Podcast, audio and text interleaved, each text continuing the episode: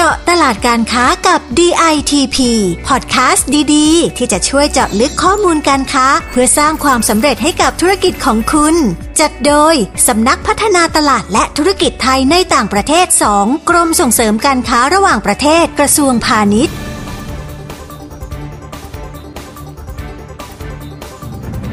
สวัสดีค่ะ ได้เวลาของพอดแคสต์เจาะตลาดการค้ากับ DITP แล้วนะคะ พบกับดิฉันเทพอัปสรหนูนิ่ม นักวิชาการพาณิชย์ชำนาญการค่ะ EP นี้เราจะมาพาทุกท่านไปสำรวจตลาดที่มีขนาดเล็กกันบ้าง ตลาดนี้ก็อยู่ในยุโรปนะคะ แล้วเต็มไปด้วยโอกาสแล้วก็ความน่าสนใจเลยค่ะ ถ้าได้ยินชื่อ เชื่อว่าหลาย ๆ คนน่าจะพอคุ้นเคยกับประเทศนี้บ้างนะคะ นั่นก็คือประเทศมอนเตเนโกรค่ะ เราจะมาทำความรู้จักกับมอนเตเนโกรกับผอถาปนีเครื่องประดิษฐ์ ผู้อำนวยการสำนักงานส่งเสริมการค้าในต่างประเทศณกรุงบูดาเปสต์ประเทศฮังการีกันค่ะ สวัสดีค่ะผอคะสวัสดีค่ะ คุณเทพอัปสรค่ะ ก่อนอื่นอยากให้ผอช่วยแนะนำประเทศมอนเตเนโกรแบบ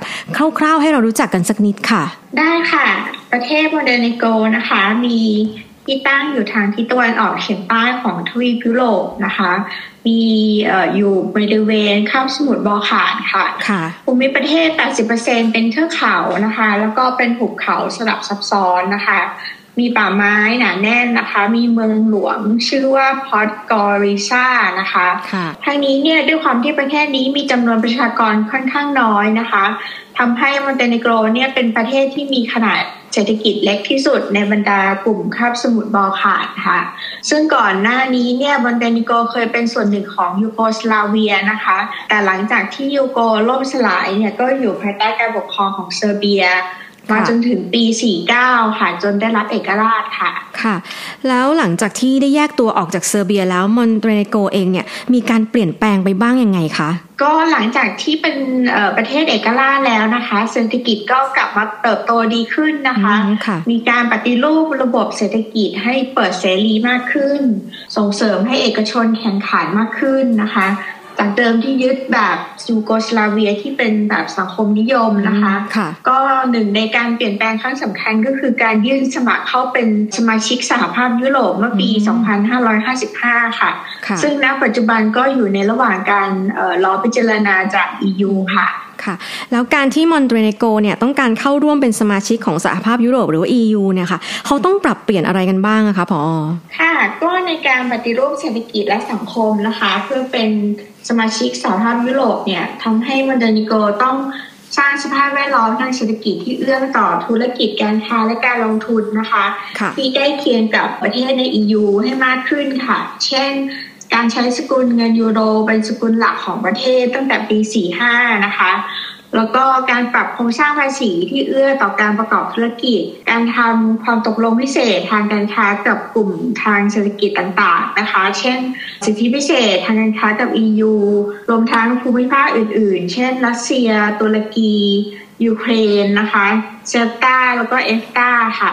นอกจากนี้ยังมีโครงการส่งเสริมเศรษฐกิจสีเขียวนะคะ หรือว่า Green Economy ค่ะ ซึ่งเป็นประเด็นหนึ่งสำคัญที่ EU ให้ความสำคัญมาตลอดค่ะ ค่ะ เราก็รู้จักมอนเตเนโกมากขึ้นแล้วนะคะ แล้วสำหรับความสัมพันธ์ทางการค้า ระหว่างไทยกับมอนเตเนโกล่ะคะเป็นอย่างไรกันบ้าง ค่ะมอนเตเนโกนะคะ ก็ยังเป็นประเทศเล็กๆนะคะ ก็เลยยังเป็นผู้ค้าลำดับที่ 205 ของไทยค่ะ โดยในช่วงมกราถึงตุลาคม 2565 นะคะ มีมูลค่าการค้ารวมประมาณ 57 ล้านบาทนะคะคะขยายตัวถึง 202เปอร์เซ็นต์นะคะ ซึ่งถ้าทำให้ตัวเลขเติบโตมากขนาดนี้ก็เป็นเพราะว่าฐานตัวเลขต่ำในปี 64 จากวิกฤตโควิดค่ะค่ะ เห็นมูลค่าการค้าไม่มากขนาดนี้ แต่ก็เลยทำให้คนสนใจอยากจะทราบว่า แล้วจริง ๆ สินค้าหลักๆ ที่เราส่งออกไปมอนเตเนโกเนี่ยเป็นประเภทไหนบ้างคะผอ.ค่ะ สินค้าส่งออกถ้าอันดับแรกนะคะ ที่เราส่งไปมอนเตเนโกเนี่ย อันดับแรกคือพลาสติกนะคะ แล้วของที่ทำด้วยพลาสติกนะคะคะอันดับที่สองก็คือของปรุงแต่งจากเนื้อสัตว์ค่ะ ปลาหรือสัตว์น้ำนะคะ แล้วก็สัตว์น้ำที่ไม่มีกระดูกสันหลังอื่น ๆนะคะค่ะอันดับสามก็คือเป็นสินค้ายางและของที่ทำด้วยยางค่ะ อันดับสี่คือกระดาษและกระดาษแข็งค่ะ ของที่ทำด้วยเยื่อกระดาษ หรือว่าทำด้วยกระดาษเนี่ยนะคะ อันดับที่ห้าก็คือของเล่นเกมและของที่ใช้จำเป็นในการเล่นกีฬา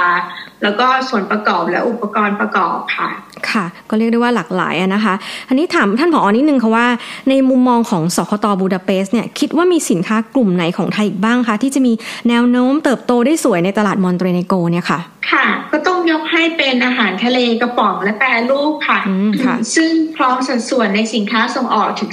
40%นะคะค่ะที่เรามองว่าสินค้ากลุ่มนี้มีแนวโน้มดีเนี่ยเพราะว่ามอนเตเนโกรผลิตอาหารเองได้น้อยนะคะ เพราะว่า ประชากรน้อยแรงงานก็น้อยนะคะภาคเกษตรกรรมมีขนาดเล็กนะคะ แล้วก็มีข้อจำกัดด้านเทคโนโลยีการผลิต จึงต้องเออพึ่งพาการนำเข้าอาหารจากประเทศอื่น ๆ ค่ะค่ะ แล้วนอกจากกลุ่มอาหารแล้วยังมีสินค้าอื่น ๆ ที่น่าสนใจในตลาดนี้อีกไหมคะ ค่ะ อีกกลุ่มสินค้าหนึ่งที่น่าสนใจนะคะ ก็จะเป็นในหมวดผลิตภัณฑ์ที่ทำด้วยยางและพลาสติกค่ะค่ะ ซึ่งสินค้าในกลุ่มนี้เนี่ยกำลังเป็นที่ต้องการของมันเตนิโกมากขึ้นนะคะ เพื่อใช้ในอุตสาหกรรมการผลิตค่ะ นอกจากนี้ยังมีกลุ่มของอัญมณีเครื่องประดับซึ่งมีศักยภาพในมอนเตเนโกรค่ะ ค่ะ ถึงแม้ว่ามูลค่าการค้าระหว่างกันเนี่ยยังไม่สูงมากพอนะคะ แต่การที่มอนเตเนโกรเนี่ยได้มีการปฏิรูปเศรษฐกิจแล้วก็สังคมมาไกลขนาดเนี้ยทำให้เป็นอีกหนึ่งตลาดใหม่ที่น่าจับตามองเลยนะคะ แล้วก็ยังเป็นตลาดที่มีโอกาสสำหรับผู้ประกอบการไทยที่สนใจที่จะไปเปิดตลาดใหม่ๆอะนะคะ ค่ะ ใช่ค่ะ ถ้าดูจากเศรษฐกิจมอนเตเนโกรในปี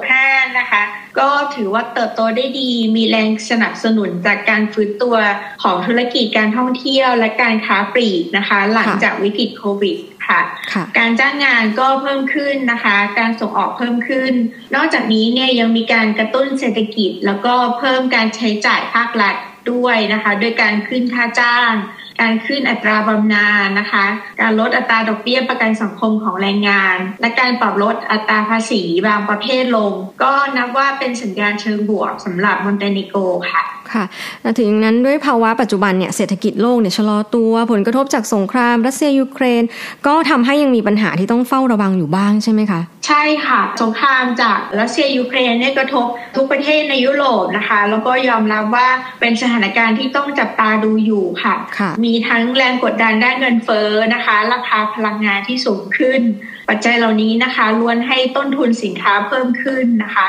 ค่ะและยังมีปัจจัยภายในประเทศอีกก็คือความไม่มั่นคงทางการเมืองค่ะ แล้วก็ความล่าช้าในการจัดตั้งรัฐบาลใหม่ ซึ่งก็จะส่งผลกระทบต่อความเชื่อมั่นของนักลงทุนค่ะ นอกจากนี้เนี่ยก็จะมีปัญหาเรื่องการขาดดุลงบประมาณนะคะ ที่มีแนวโน้มสูงขึ้น เพราะว่ารัฐบาลเนี่ยอาจฉีดเงินเพื่อกระตุ้นเศรษฐกิจค่ะทำให้ปริมาณหนี้สาธารณะสูงขึ้น ดังนั้นเนี่ยใครที่สนใจในตลาดมอนเตเนโกรเนี่ยค่ะ ก็ต้องติดตามสถานการณ์ เพื่อหาจังหวะโอกาสนะคะ ในการเข้ามาในตลาดนี้ค่ะ ค่ะ แล้วในปี 2566 นี้ล่ะคะผออมองว่าสถานการณ์จะเป็นยังไงจะดีขึ้นบ้างไหมคะ ก็ในปี 66 เนี่ยนะคะ ก็เราคาดว่าเศรษฐกิจมอนเตเนโกรน่าจะขยายตัวเพียงเล็กน้อยนะคะค่ะตามเอ่อวิกฤตเศรษฐกิจโลกนะคะ ที่ยังไม่แน่นอน แล้วก็มีปัญหาค่าครองชีพเงินเฟ้อนะคะ แล้วก็เรามองว่าปัจจัยหลักที่สำคัญนะคะ ที่จะทำให้ฟื้นตัวอย่างมีประสิทธิภาพเนี่ย ก็มาจากเสถียรภาพทางการเมืองนะคะ แล้วก็การเป็นเข้าเป็นสมาชิกสหภาพยุโรปในปี 2568 ค่ะค่ะ ถึงแม้ว่าเศรษฐกิจจะยัง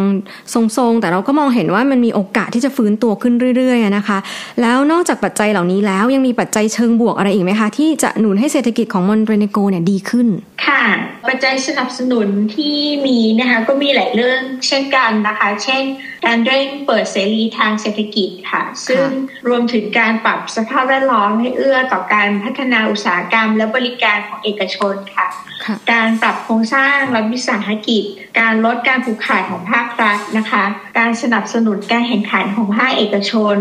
การกำหนดการใช้จ่ายของภาครัฐอย่างมีเหตุผลนะคะค่ะรวมทั้งการดำเนินความร่วมมือกับประเทศเพื่อนบ้าน ทั้งในสหภาพยุโรป และในคาบสมุทรบอลข่านตะวันตกค่ะ เพื่อส่งเสริมกิจกรรมทางการค้าและการลงทุนระหว่างประเทศอย่างต่อเนื่องค่ะ ค่ะ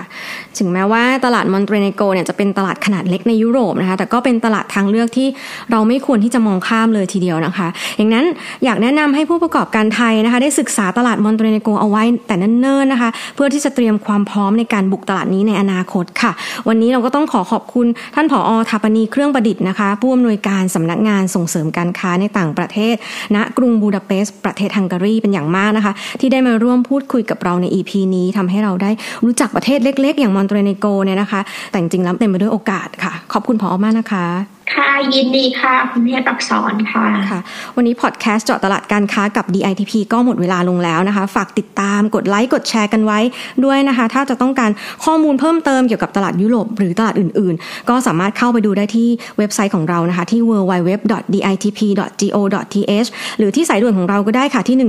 1169 สุดท้ายฝากแอปพลิเคชัน DITP One ไว้อีกหนึ่งช่องทางนะคะที่จะช่วยให้ผู้ประกอบการไทยเนี่ยได้เข้ามาค้นข้อมูลที่เกี่ยวข้องกับตลาดต่างประเทศนะคะสำหรับวันนี้ดิฉันแล้วก็ผออทัปนีต้องขอลาไปก่อนพบกันใหม่ใน EP หน้า สวัสดีค่ะ สวัสดีค่ะ เจาะตลาดการค้ากับ DITP ติดตามข้อมูล ข่าวสาร และกิจกรรมดีๆ เพิ่มเติมได้ที่ www.ditp.go.th หรือสายด่วน 1169